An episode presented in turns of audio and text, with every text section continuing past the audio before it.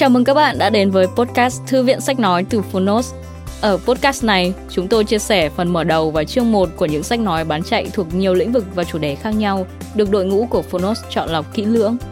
Mong là thông qua podcast, các bạn sẽ tìm thấy những quyển sách phù hợp cho bản thân, kiến thức hữu ích cũng như những nguồn cảm hứng cho đời sống tinh thần và sự nghiệp. Podcast Thư viện Sách Nói được phát sóng đều đặn hàng ngày. Mời các bạn cùng đón nghe! Và nếu yêu thích nội dung này, hãy tải ngay ứng dụng âm thanh số và sách nói có bản quyền Phonos để nghe trọn vẹn cuốn sách. Ngoài ra, Phonos còn sở hữu hàng ngàn nội dung hấp dẫn khác như tóm tắt sách, ebook, thiền, chuyện thiếu nhi, chuyện ngủ, nhạc chủ đề, vân vân. Còn bây giờ, hãy cùng lắng nghe chương 1 của cuốn sách hôm nay nhé!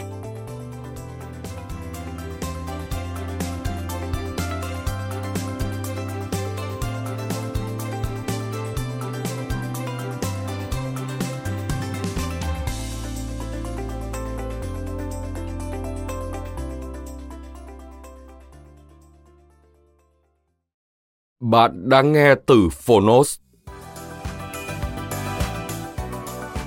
Bước đi ngẫu nhiên trên phố Wall Chiến lược đã được kiểm nghiệm qua thời gian để đầu tư thành công. Tác giả Burton G. Mocchio Người dịch, Thanh Huyền Thư Trang Độc quyền tại Phonos Phiên bản sách nói được chuyển thể từ sách in theo hợp tác bản quyền giữa Phonos với công ty cổ phần sách Alpha.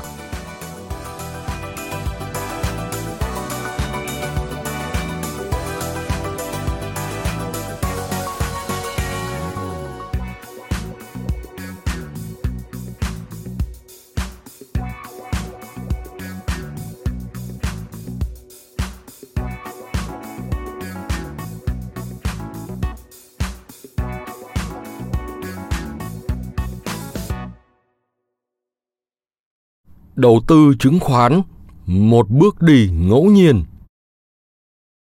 Khi tham gia thị trường chứng khoán, bất cứ nhà đầu tư nào cũng mong muốn tìm ra các quy luật, phương thức tiếp cận thị trường hiệu quả nhằm khái quát những mô hình dự đoán giá chứng khoán, thu lợi cao nhất và chiến thắng thị trường. Rất nhiều phương pháp, lý thuyết đã ra đời nhằm mục đích đó. Tuy nhiên, bước đi ngẫu nhiên, random walk một trong những lý thuyết tài chính nổi tiếng đã phủ nhận khả năng thực hiện việc này.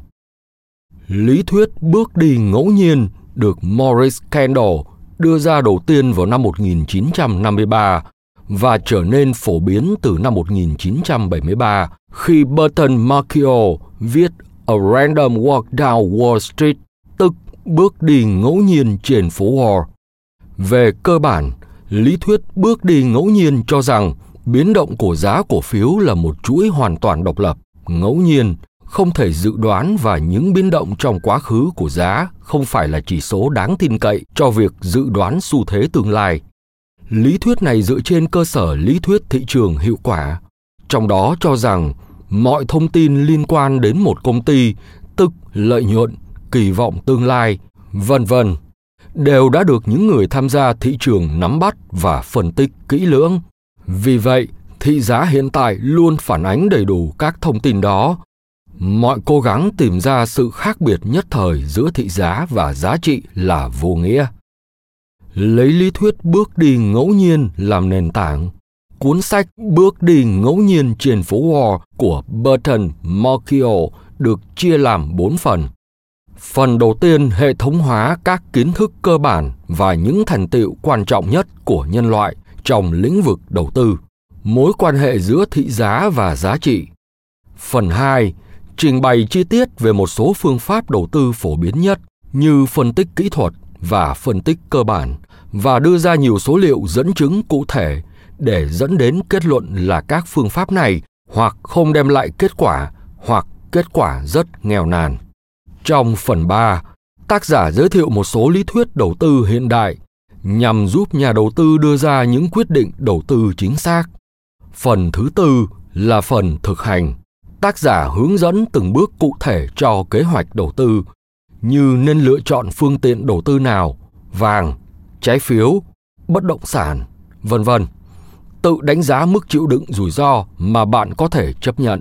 Các hình thức đầu tư phù hợp trong từng giai đoạn khác nhau của cuộc đời, vân vân.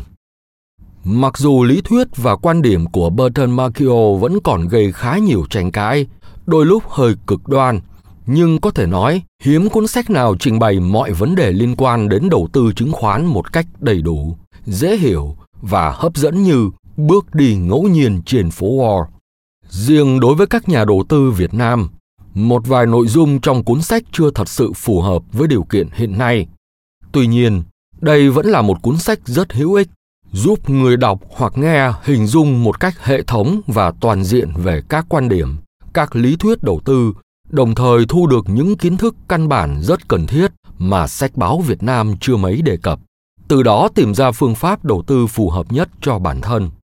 Cùng với các cuốn khác trong bộ sách chứng khoán, Alpha Books trân trọng giới thiệu đến bạn đọc và thính giả Bước đi ngẫu nhiên trên phố Wall. Tháng 5 năm 2015, công ty cổ phần sách Alpha. Lời mở đầu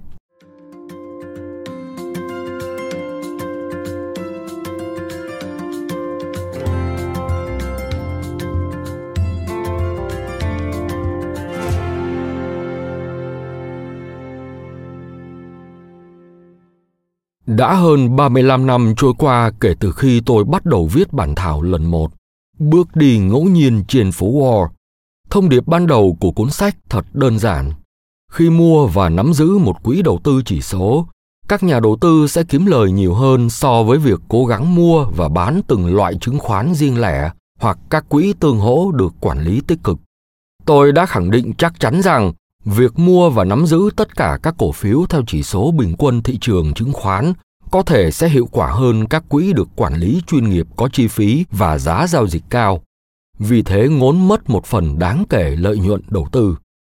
Giờ đây, sau hơn 35 năm, thậm chí tôi càng tin tưởng mạnh mẽ vào thông điệp đó khi những khoản lãi khổng lồ đã chứng minh tính đúng đắn của nó. Tôi có thể minh chứng điều này hết sức đơn giản.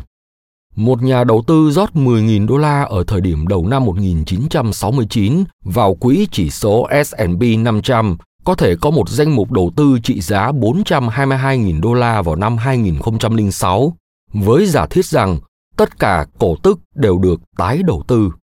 Ngược lại, một nhà đầu tư khác mua cổ phần của quỹ đầu tư được quản lý tích cực ở mức trung bình sẽ thấy khoản đầu tư của mình tăng lên 284.000 đô la sự khác biệt là rất lớn. Đến ngày 31 tháng 3 năm 2006, nhà đầu tư quỹ chỉ số sẽ thu về nhiều hơn 138.000 đô la, gần bằng 50% khoản tiền góp vốn cuối cùng của nhà đầu tư quỹ được quản lý tích cực ở mức trung bình trên. Vậy thì, vì cớ gì tôi lại sửa đổi bổ sung cho lần tái bản thứ 9 này của cuốn sách? Nếu thông điệp ban đầu vẫn không thay đổi, vậy thì có cái gì đổi khác mới lạ? Câu trả lời chính là các công cụ tài chính với những thay đổi to lớn. Chính vì lẽ đó, cuốn sách sẽ cung cấp bản hướng dẫn đầu tư toàn diện cho các nhà đầu tư cá nhân. Những người cần phải được cập nhật để có thể bao quát toàn bộ sản phẩm đầu tư hiện có. Ngoài ra, các nhà đầu tư cũng thu được lợi ích từ những phân tích quan trọng về nguồn thông tin mới vô cùng phong phú do các nhà nghiên cứu thuộc giới học thuật và chuyên gia thị trường cung cấp. Với cách diễn đạt dễ hiểu đến mức bất kỳ người nào hứng thú với lĩnh vực đầu tư đều có thể đọc đều có thể nghe. Hiện nay có quá nhiều nhận xét về thị trường chứng khoán dễ gây hoang mang. Do vậy cần phải có một cuốn sách đính chính mọi hiểu lầm. Trong hơn 35 năm qua, chúng ta đã dần quen với những thay đổi công nghệ diễn ra nhanh chóng trong lĩnh vực môi trường tự nhiên. Những phát minh sáng tạo như máy điện thoại, truyền hình cáp, đĩa CD, DVD, lò vi sóng, máy tính sách tay, Internet, giao thức thoại qua Internet, tức VoIP, email và rất nhiều bước tiến mới trong lĩnh vực y tế, từ cấy ghép bộ phận, phẫu thuật bằng tia laser cho đến các phương pháp điều trị bệnh sỏi thận không cần phẫu thuật. Tất cả đã tác động mạnh mẽ đến cuộc sống của chúng ta. Trong cùng khoảng thời gian đó, các sáng kiến tài chính cũng xuất hiện với tốc độ nhanh không kém. Năm 1973, thời điểm ấn bản đầu tiên của cuốn sách này ra đời, chúng ta chưa có quỹ thị trường tiền tệ, tài khoản NOW, tức tài khoản vãng lai có trả lãi, ATM, quỹ tương hỗ chỉ số, quỹ ETF, quỹ miễn thuế, quỹ đầu tư thị trường mới nổi, quỹ đầu tư theo vòng đời, trái phiếu có lãi suất thả nổi, chứng khoán được bảo vệ khỏi lạm phát, quỹ đầu tư tín thác bất động sản, tức REIT, quỹ hưu trí cá nhân Roth IRA, quỹ 529, tức quỹ tiết kiệm dành cho sinh viên, trái phiếu không trả lãi định kỳ, giao dịch hàng hóa kỳ hạn và cũng chưa xuất hiện các phương pháp giao dịch mới như bảo hiểm danh mục đầu tư và giao dịch lập trình. Đó chỉ là một vài thay đổi diễn ra trong môi trường tài chính. Cuốn sách này sẽ cung cấp thêm nhiều nguồn tư liệu mới để lý giải về các sáng kiến tài chính, đồng thời chỉ cho bạn thấy với tư cách khách hàng, bạn sẽ được lợi gì từ các công cụ tài chính đó. Trong lần tái bản thứ 9 này, cuốn sách cũng mô tả rõ ràng và dễ hiểu về những tiến bộ trong lý thuyết và thực hành đầu tư. Cuốn sách bổ sung một chương mới, tức chương 10, nhằm phát họa một lĩnh vực mới là tài chính hành vi, đồng thời nhấn mạnh những bài học quan trọng được đúc rút từ vốn hiểu biết sâu rộng của các nhà hành vi học mà nhà đầu tư nên học hỏi. Ngoài ra, cuốn sách còn thêm một phần mới trình bày về các chiến lược đầu tư thiết thực dành cho nhà đầu tư đã hoặc sắp nghỉ hưu. Ấn bản này sẽ nghiên cứu chi tiết về chủ đề chính mà những ấn bản trước của Bước đi ngẫu nhiên trên phố Wall đã đề cập, tức là thị trường định giá cổ phiếu hiệu quả đến mức mà ngay cả một con tinh tinh bị bịt mắt ném phi tiêu vào tờ Wall Street Journal cũng có thể lựa chọn một danh mục đầu tư hiệu quả giống như danh mục được các chuyên gia quản lý. Sau 35 năm, luận điểm đó vẫn không hề thay đổi. Có đến hơn 2 phần 3 các nhà quản lý danh mục đầu tư chuyên nghiệp đã bị chỉ số S&P 500 vượt mặt. Tuy nhiên, vẫn có khá nhiều chuyên gia trong giới học thuật và nhà đầu tư nghi ngờ về tính đúng đắn của lý thuyết này. Hai vụ sụp đổ thị trường chứng khoán vào tháng 10 năm 1987 và tháng 7 năm 2002 đã đặt ra thêm nhiều câu hỏi về tính hiệu quả của thị trường. Ấn bản này sẽ giải thích chủ đề gây tranh cãi gần đây và xem xét lại ý kiến cho rằng có thể đánh bại thị trường. Ở chương 11, tôi đã có kết luận rằng các báo cáo về sự tàn lụi của lý thuyết thị trường hiệu quả đã quá ư phóng đại, cường điệu. Tuy nhiên, tôi sẽ xem xét lại bằng chứng về một loạt phương pháp lựa chọn cổ phiếu được tin là nghiêng về lợi thế thành công của nhà đầu tư cá nhân. Về cơ bản, cuốn sách vẫn đưa ra hướng dẫn đầu tư thú vị dành cho các nhà đầu tư cá nhân. Khi tham khảo ý kiến của nhiều người về chiến lược tài chính, tôi càng nhận thấy rõ rằng khả năng chịu đựng rủi ro của một người chủ yếu phụ thuộc vào độ tuổi và khả năng thu nhập từ các nguồn chi phí đầu tư. Đồng thời, yếu tố rủi ro trong hầu hết các vụ đầu tư đều giảm dần theo khoảng thời gian nắm giữ khoản đầu tư. Vì lẽ đó, các chiến lược đầu tư tối ưu phải liên quan đến yếu tố tuổi tác. Chương 14 với tựa đề Hướng dẫn đầu tư theo vòng đời sẽ rất hữu ích đối với tất cả mọi người thuộc nhiều độ tuổi khác nhau. Chỉ riêng chương này cũng có giá trị bằng cả một buổi hẹn gặp nhà tư vấn tài chính với mức phí cao. Tháng 6 năm 2006, Burton G. Morchio, Đại học Princeton. Phần 1. Cổ phiếu và giá trị của cổ phiếu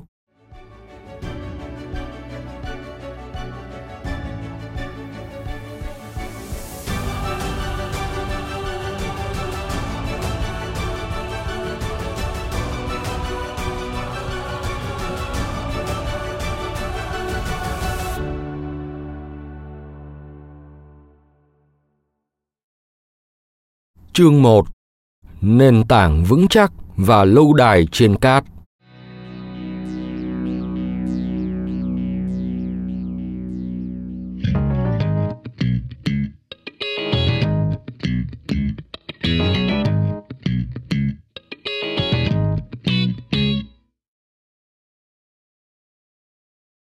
Thế nào là một người hay hoài nghi?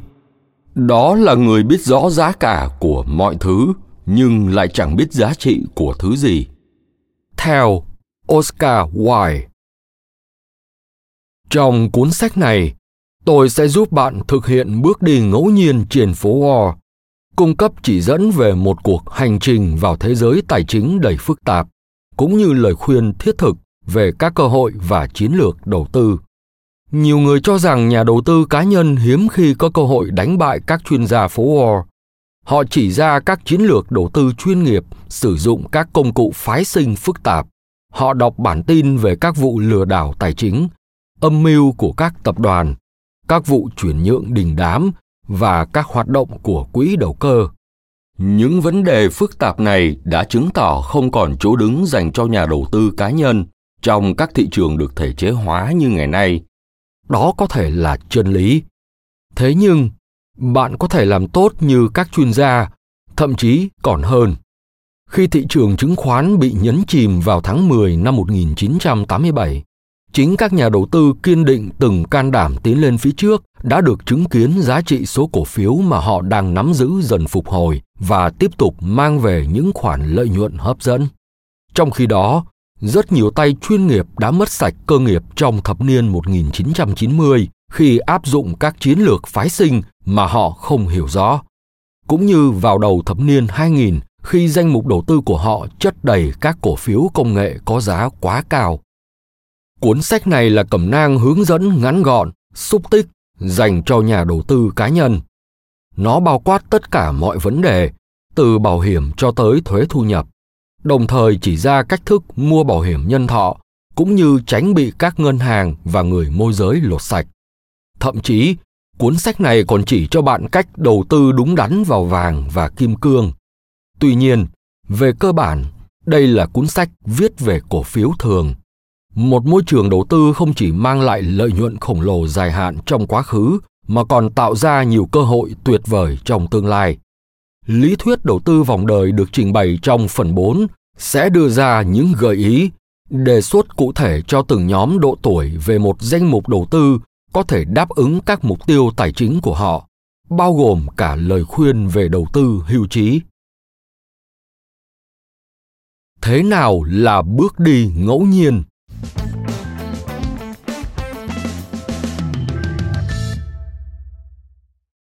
Bước đi ngẫu nhiên là một quá trình trong đó người ta không thể dựa vào các hoạt động xảy ra trong quá khứ để phỏng đoán những bước đi hoặc phương hướng trong tương lai áp dụng trong thị trường chứng khoán.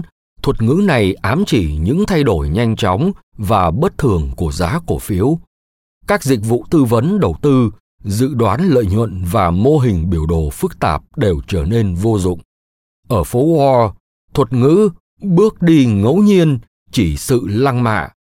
Nó do giới học thuật đưa ra nhằm ám chỉ những tay ăn ốc nói mò chuyên nghiệp. Nếu xét theo tính logic có thể hiểu cụm từ này ám chỉ một con khỉ bị bịt mắt phóng phi tiêu vào trang bản tin tài chính của một tờ báo cũng có thể lựa chọn danh mục đầu tư hiệu quả như bất kỳ chuyên gia thực thụ nào.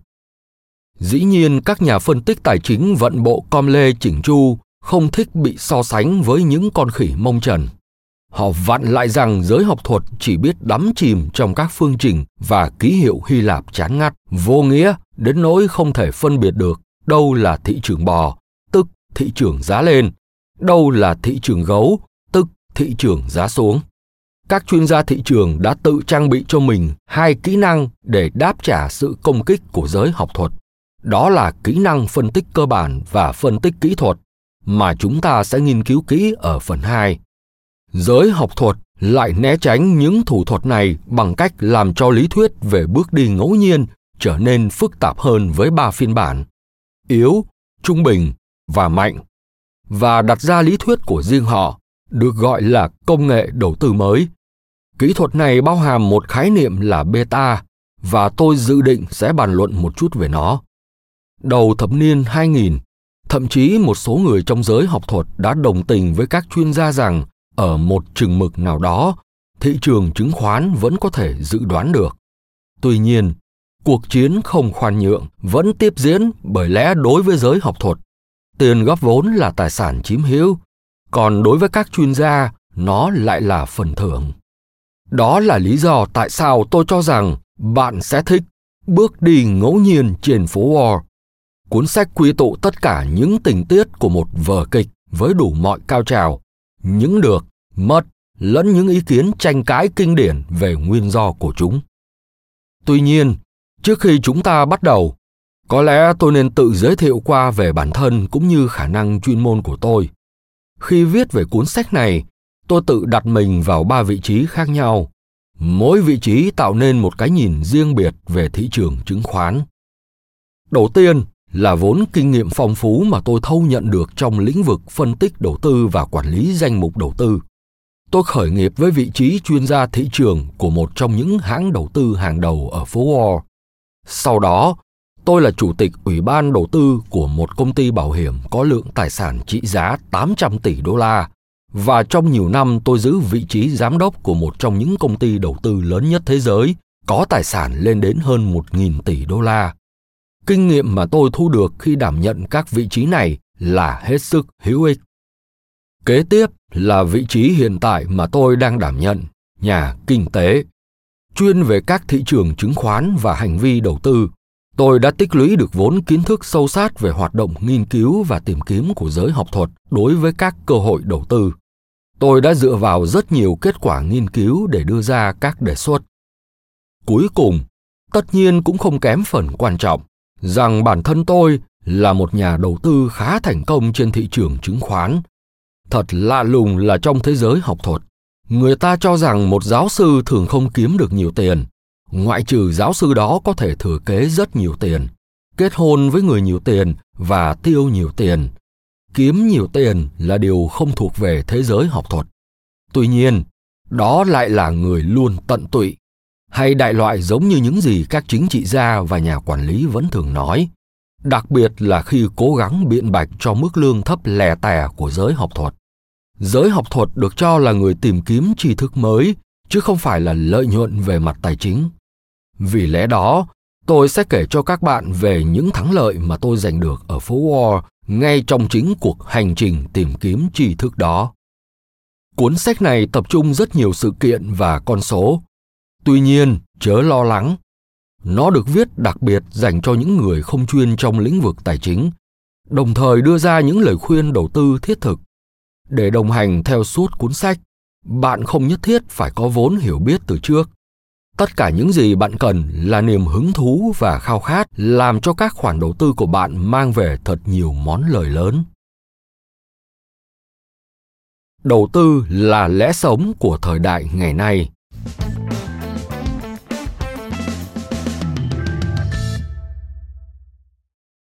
Vậy tôi sẽ giải thích về đầu tư và cách phân biệt hoạt động này với đầu cơ theo quan điểm của mình. Theo tôi, đầu tư là một phương thức mua tài sản để kiếm lợi nhuận dưới hình thức thu nhập có thể dự đoán một cách hợp lý, tức cổ tức, tiền lãi hoặc lợi tức cho thuê và hoặc giá trị đầu tư sẽ tăng lên sau một thời gian dài. Chính thời gian hoàn vốn và khả năng dự đoán số tiền lãi là hai yếu tố tạo nên sự khác biệt giữa một khoản đầu tư và một vụ đầu cơ. Kẻ đầu cơ mua cổ phiếu với hy vọng kiếm lời trong một thời gian ngắn, vài ngày hoặc vài tuần. Trong khi đó, nhà đầu tư mua cổ phiếu có khả năng mang lại dòng tiền mặt đáng tin cậy trong tương lai cùng với các khoản lãi vốn được tính trong nhiều năm, thậm chí vài chục năm. Tôi xin nói rõ rằng đây không phải là cuốn sách dành cho giới đầu cơ. Tôi không khẳng định bạn sẽ giàu lên nhanh chóng chỉ trong chớp mắt. Tôi không hứa hẹn về những điều kỳ diệu trên thị trường chứng khoán. Quả thực, giả dụ cuốn sách này có một phụ đề, thì phụ đề hoàn hảo nhất có lẽ là cuốn sách dạy bạn làm giàu chậm mà chắc. Hãy nhớ rằng, các khoản đầu tư của bạn phải có tỷ suất lợi nhuận ngang bằng với lạm phát. Vào đầu thập niên 2000, tỷ lệ lạm phát ở Mỹ và một số nước phát triển giảm xuống mức 2%, một số nhà phân tích tin rằng sự ổn định giá cả sẽ kéo dài mãi mãi. Họ cho rằng lạm phát giống như một trường hợp ngoại lệ hơn là một quy luật. Và trong lịch sử, các giai đoạn mà tiến bộ công nghệ phát triển mạnh mẽ và nền kinh tế bình ổn chính là khi giá cả ổn định hoặc thậm chí còn giảm xuống. Có thể lạm phát rất hiếm hoặc không xảy ra trong các thập kỷ đầu thế kỷ 21. Song tôi tin rằng các nhà đầu tư không nên phủ nhận khả năng lạm phát sẽ leo thang trở lại vào thời điểm nào đó trong tương lai. Mặc dù năng suất tăng nhanh trong thập niên 1990 và đầu thập niên 2000, lịch sử đã chỉ cho chúng ta thấy tốc độ cải thiện luôn không đồng đều. Thậm chí, một số hoạt động theo hướng dịch vụ sẽ khó cải thiện được năng suất. Và trong suốt thế kỷ 21, vẫn cần phải có bốn nhạc công để chơi một bộ tứ đàn dây, một bác sĩ phẫu thuật và thực hiện một ca mổ ruột thừa. Và nếu như tiền lương của nhạc công và bác sĩ tăng lên theo thời gian, giá vé nghe nhạc và chi phí mổ ruột thừa ắt cũng sẽ tăng. Vì lẽ đó, thật sai lầm khi nghĩ rằng áp lực ngày càng gia tăng đối với giá cả không còn là điều đáng lo ngại nữa. Mời bạn xem bảng 1.1 tác động khủng khiếp của lạm phát được đính kèm trên ứng dụng. Giả sử tỷ lệ lạm phát tăng 2 đến 3%, thấp hơn rất nhiều so với mức của thập niên 1970 và đầu thập niên 1980. Sự tác động lên sức mua vẫn rất ghê gớm. Bảng dưới đây cho thấy tỷ lệ lạm phát trung bình khoảng 4% đã duy trì trong suốt giai đoạn 1962 đến 2006. Tờ báo buổi sáng mà tôi thường đọc đã tăng giá 1.900%. Mức giá của quán bar Hershey mà tôi hay đến đã tăng 15 lần. Nếu lạm phát vẫn tiếp tục tăng ở mức này, thì đến năm 2020, tờ báo buổi sáng sẽ có giá hơn 2 đô la. Rõ ràng là dù nếu phải đối mặt với mức lạm phát nhẹ, chúng ta vẫn phải áp dụng các chiến lược đầu tư giúp duy trì sức mua nếu không thì chúng ta sẽ phải chứng kiến mức sống sụt giảm không ngừng. Đầu tư vẫn đòi hỏi phải tiếp tục làm việc. Đã có nhiều câu chuyện lãng mạn với mô típ một gia đình giàu có mất sạch tài sản chỉ vì bất cẩn hay không biết giữ và tiêu tiền như thế nào. Chính lối làm ăn tự do là nguyên nhân dẫn đến sự suy vong của nhiều gia đình. Họ đã không làm việc để gìn giữ gia tài của mình. Thậm chí, nếu bạn ủy thác tất cả số vốn của mình cho một chuyên gia tư vấn đầu tư hay một quỹ đầu tư, bạn vẫn cần phải biết chuyên gia tư vấn nào hay loại quỹ nào phù hợp nhất để đầu tư số vốn đó. Với những thông tin được cung cấp trong cuốn sách này, bạn sẽ cảm thấy dễ dàng hơn khi đưa ra các quyết định đầu tư. Tuy nhiên, điều quan trọng nhất cần phải nhớ đó là đầu tư rất thú vị. Thật thích thú khi đấu trí với một cộng đồng đầu tư rộng lớn và rồi phần thưởng bạn nhận được là tài sản ngày càng gia tăng. Và thật hứng khởi khi xem xét lại các khoản lãi đầu tư của mình và chứng kiến chúng gia tăng theo thời gian với tốc độ nhanh hơn nhiều so với mức lương bạn đang nhận. Và cũng thật thú vị khi học hỏi những ý tưởng về sản phẩm và dịch vụ mới, cũng như những đổi mới dưới hình thức các khoản đầu tư tài chính. Một nhà đầu tư thành công thường là người có tầm nhìn bao quát, hiếu kỳ và đam mê với cách thức kiếm tiền hiệu quả lý thuyết đầu tư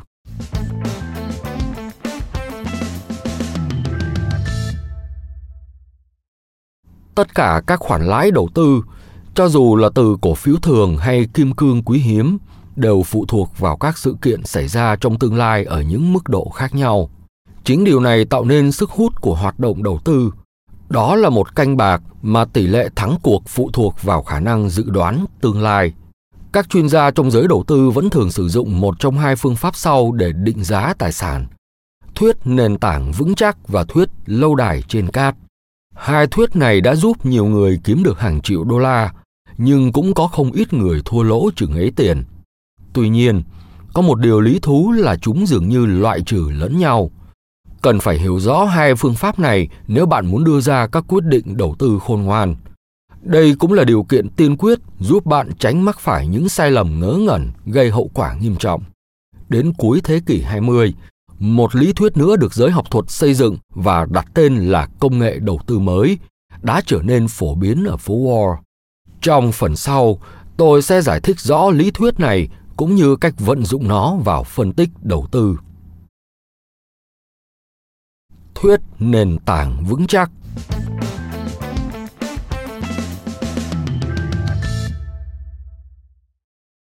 thuyết nền tảng vững chắc cho rằng mỗi công cụ đầu tư cho dù là một cổ phiếu thường hay bất động sản đều có một cái mỏ neo vững chắc gọi là giá trị nội tại có thể được xác định bằng những phân tích kín kẽ về các điều kiện hiện tại và tiềm năng tương lai khi giá thị trường tụt xuống thấp hoặc tăng cao so với nền tảng vững chắc của giá trị nội tại này cơ hội mua hoặc bán sẽ xuất hiện bởi vì sự dao động này cuối cùng sẽ được điều chỉnh.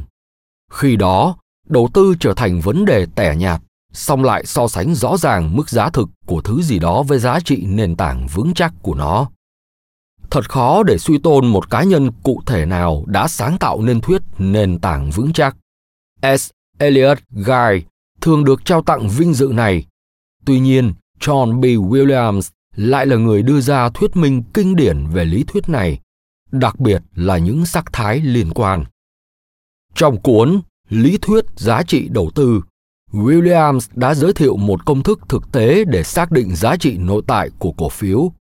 Phương pháp của ông dựa trên cơ sở thu nhập cổ tức, đồng thời đưa khái niệm chiết khấu vào quá trình.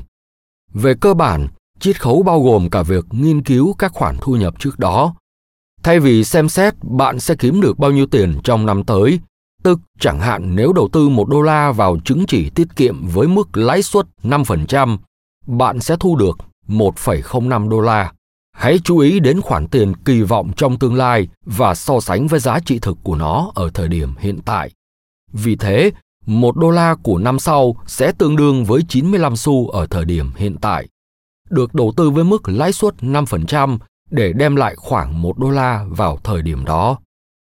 Williams hoàn toàn nghiêm túc khi phát biểu như vậy. Ông tiếp tục lý luận rằng giá trị nội tại của một cổ phiếu tương đương với giá trị hiện tại hoặc giá trị chiết khấu của tất cả cổ tức trong tương lai. Các nhà đầu tư được khuyên nên chiết khấu giá trị của khoản tiền đã thu về sau này.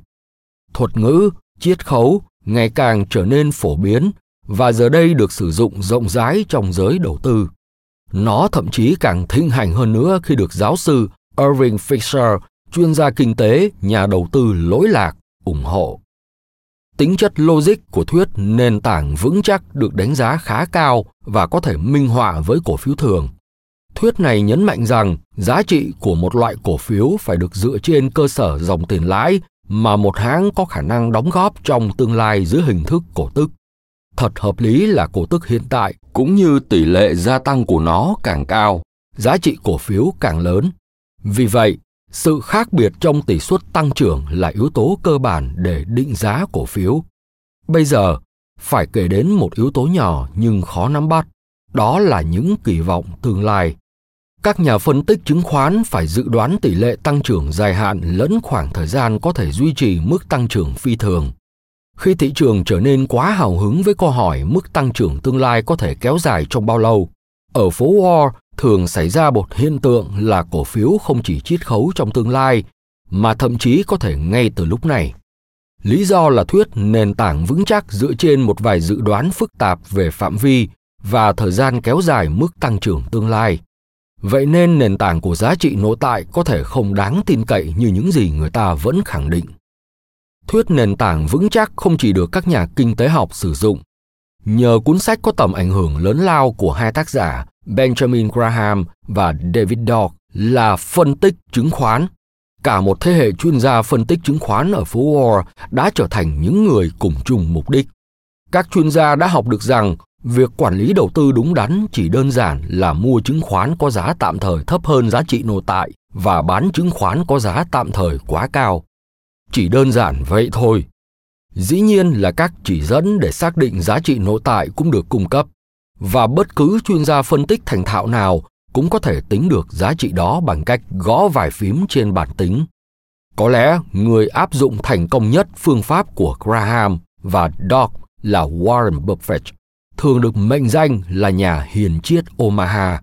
Buffett đã lập một kỷ lục đầu tư đi vào huyền thoại, trung thành với phương pháp của thuyết nền tảng vững chắc.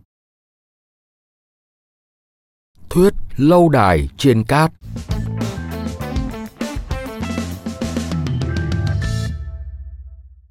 Thuyết lâu đài trên cát tập trung vào các giá trị tinh thần.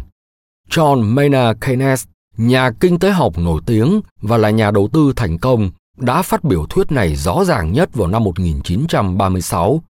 Theo quan điểm của ông, các nhà đầu tư chuyên nghiệp không thích bỏ công sức để dự đoán các giá trị nội tại, mà thay vào đó họ thích phân tích hành vi của giới đầu tư trong tương lai và cách thức mà trong những thời điểm lạc quan giới đầu tư có xu hướng đặt hy vọng vào lâu đài trên cát.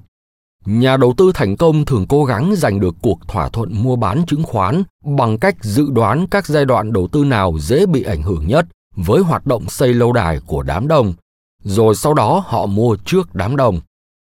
Keynes cho rằng thuyết nền tảng vững chắc đòi hỏi quá nhiều công sức và là giá trị không chắc chắn. Keynes đã áp dụng những gì mà ông từng phát biểu.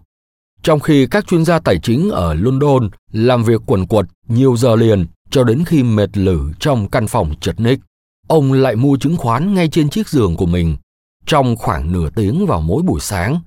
Cách thức đầu tư nhàn hạ này đã mang về cho ông hàng triệu đồng bảng Anh. Trong những năm diễn ra cuộc suy thoái, khi Keynes trở nên nổi tiếng, hầu hết mọi người đều tập trung vào ý tưởng của ông để kích thích nền kinh tế. Thật khó để ai đó có thể xây tòa lâu đài trên cát hoặc mơ mộng những người khác sẽ làm như thế. Tuy nhiên, trong cuốn Lý thuyết tổng quát về việc làm, lãi suất và tiền tệ, Keynes đã dành hẳn một chương bàn về thị trường chứng khoán và tầm quan trọng của kỳ vọng của các nhà đầu tư. Khi bàn về cổ phiếu, Keynes đã chỉ ra rằng không ai biết chắc yếu tố nào sẽ ảnh hưởng đến triển vọng về tiền lãi cũng như khả năng thanh toán cổ tức trong tương lai. Vì vậy, ông cho rằng hầu hết mọi người thường không mấy quan tâm đến việc đưa ra các dự đoán dài hạn về khả năng sinh lời của một khoản đầu tư trong suốt vòng đời, mà thường chú ý hơn đến việc dự đoán những thay đổi về cơ sở định giá thông thường sớm hơn công chúng một chút.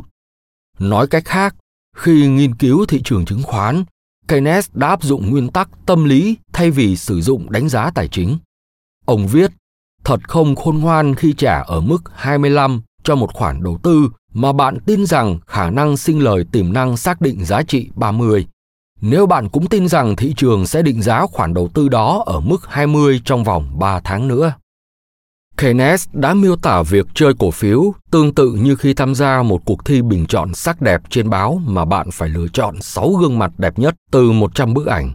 Giải thưởng sẽ được trao cho người có lựa chọn gần đúng nhất với lựa chọn của cả nhóm nói chung. Người chơi thông minh sẽ nhận ra tiêu chí đánh giá sắc đẹp của mỗi cá nhân không liên quan gì đến việc xác định người thắng cuộc. Một chiến lược hiệu quả hơn là hãy lựa chọn gương mặt mà những người khác có thể ưa thích lập luận này có ý nghĩa quan trọng. Xét cho cùng, những người chơi khác cũng có khuynh hướng hành động dựa theo trực giác của mình. Vì vậy, chiến lược tối ưu là không lựa chọn gương mặt mà người chơi cho là đẹp nhất hay gương mặt mà người khác có thể yêu thích, mà thay vào đó là phỏng đoán xu hướng đánh giá chung của mọi người hoặc cứ tiếp tục bám theo quá trình này. Đặc điểm tương đồng với cuộc thi trên báo đã minh họa cho hình thức cơ bản của thuyết lâu đài trên cát về sự xác định giá. Theo quan điểm của người mua, một khoản đầu tư xứng với một cái giá nhất định vì người đó kỳ vọng sẽ bán lại cho một người khác với giá cao hơn. Nói cách khác, khoản đầu tư cứ tự động nâng giá của nó lên. Một người mua mới lại dự đoán rằng người mua trong tương lai sẽ đặt ra một mức giá thậm chí còn cao hơn nữa. Trong thế giới này, cứ mỗi phút lại có một gã khờ sinh ra để mua khoản đầu tư của bạn với mức giá cao hơn giá bạn đã trả. Bất kỳ một mức giá nào cũng có thể được đặt ra, miễn là có người khác sẵn lòng trả cao hơn. Chẳng có lý do nào cả, đó chỉ là tâm lý đám đông. Tất cả những gì một nhà đầu tư khôn ngoan cần phải làm là đi đầu trong mọi vụ mua bán. Thuyết này có thể bị mỉa mai là thuyết của những kẻ đại ngốc thật sự là rất đúng khi trả giá cao gấp 3 cho một thứ gì đó đáng giá. Miễn là sau đó bạn có thể tìm được một kẻ khờ khạo trả với mức giá cao gấp 5 lần. Thuyết lâu đài trên cát được rất nhiều người ủng hộ, kể cả trong giới tài chính lẫn giới học thuật. Trong cuốn sách bán chạy có tựa đề Sự tăng trưởng phi lý, Robert Shiller đã lập luận rằng cơn cuồng Internet và cổ phiếu công nghệ cao suốt giai đoạn cuối thập niên 1990 chỉ có thể được giải thích bằng thuật ngữ, tâm lý đám đồng. Tại các trường đại học, thuyết hành vi thị trường chứng khoán nhấn mạnh vào tâm lý đám đông đã nhận được sự ủng hộ trong những năm đầu thập niên 2000 từ các khoa kinh tế và trường kinh doanh hàng đầu ở khắp các nước phát triển.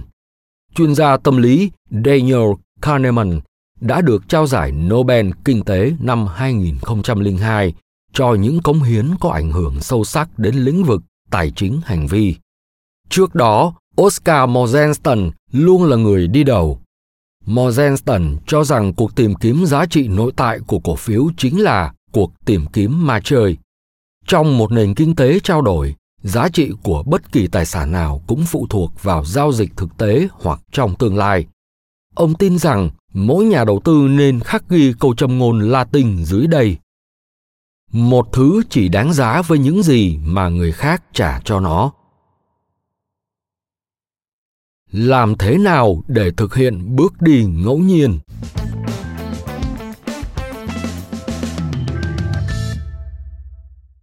Hãy cùng tôi thực hiện bước đi ngẫu nhiên qua khu rừng đầu tư với chuyến dạo chơi đến phố Wall.